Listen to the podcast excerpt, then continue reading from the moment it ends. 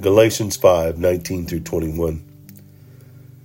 The acts of the sinful nature are obvious sexual immorality, impurity and debauchery, idolatry and witchcraft, hatred, discord, jealousy, fits of rage, selfish ambition, dissensions, factions, and envy, drunkenness, orgies, and the like.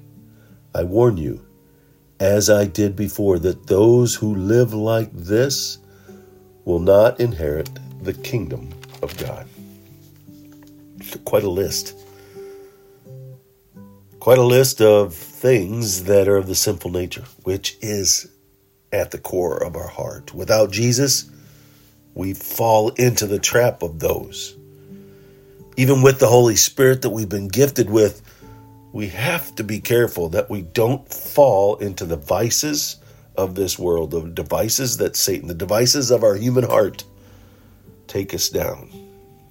If your desire is to have the qualities of the Holy Spirit, the love, joy, peace, patience, kindness, goodness, faithfulness, gentleness, and self control, then you know that the Holy Spirit is leading you. If that's your desire for that. At the same time, be careful not to confuse your subjective feelings with the Spirit's leading. Being led by the Holy Spirit involves the desire to hear, the readiness to obey, and the trust to follow God's word, and the sensitivity to discern between your feelings and His promptings. Leave each, live each day controlled and guided by the Holy Spirit, setting self aside, making the conscious choice so that the Holy Spirit can rise and reign. Then the words of Jesus will be in your mind. God's word will be hidden in your heart, and you will be able to call upon it as you walk through life. The love of Jesus will be behind your every action, and the power of Jesus will help you control your selfish desires. God gave us His Son. His Son died in your place, was the ultimate sacrifice for your sin and your penalty.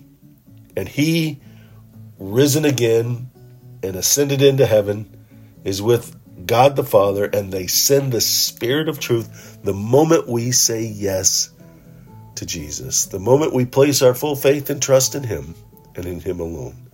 And the gift of His Holy Spirit dwells within each and every believer, each and every Christ follower, and is ready to guide to guide our every thought, our every word, our every action and deed.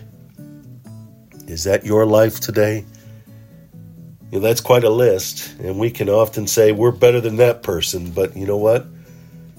We're included in that if we cheat, if we lie, dissensions, factions, selfish ambition, fits of rage. We need to all realize that without Christ, without our faith and trust in Jesus, we would all be cast into the lake of fire. Thank you, Lord, for loving us the way you do.